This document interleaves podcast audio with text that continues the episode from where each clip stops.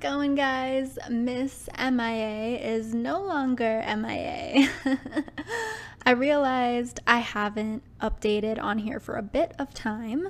There is so much that has been going on that I have every intention of sharing with you. In a few of my previous podcasts, I mentioned craving so much change in my life, but haven't actually acted on the change I desired till now.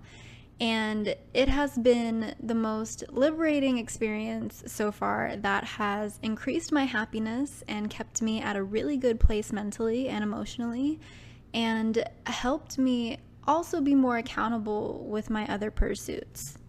It's so crazy how just a shift in what you're doing can make all the difference. Doing the same thing leads to nowhere but where you are already, but trying a different approach and new directions somehow navigates everything to fall into place better than we expect them to. For the longest time, I had been resisting something I had never done before because I already had it in my mind, or I already had it made up in my mind that it wasn't for me and it didn't align with what I was already doing, and just kept weighing out the cons and talking myself out of something before ever even trying to see whether I liked it or not. Kind of like how picky food eaters knock something weird before ever tasting it. I kept my mind closed off from it and kept writing it off until I reached a point where I just wanted change immensely. I was willing to get over my urges against it just to see how it would go because I wasn't seeing or feeling any better about the way I've always been doing things. At first, it was a bit challenging. My emotions definitely were toggling at my core, and change can be very freeing, but also very uncomfortable because it is different from what you're used to. It's foreign and new, and not always the easiest or smoothest transition.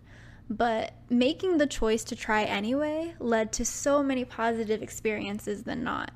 I opened up my mind to learning new things, meeting new people, which in turn developed into incredible friendships. And I went to bed every night happy about life. And to me, that is so important. When you wake up looking forward to getting to do something and your experience enhances because of the people you surround yourself with, that makes the process so much more enjoyable and exciting rather than dreadful and depressing.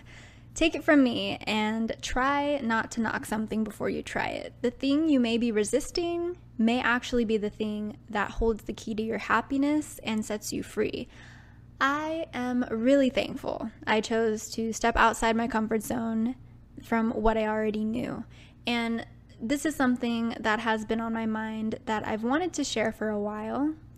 Change doesn't always have to be scary, it can lead us to greater things than we're aware of don't want to take up too much of your day, but I will be back again shortly with another podcast building on top of what I'm sharing with you today.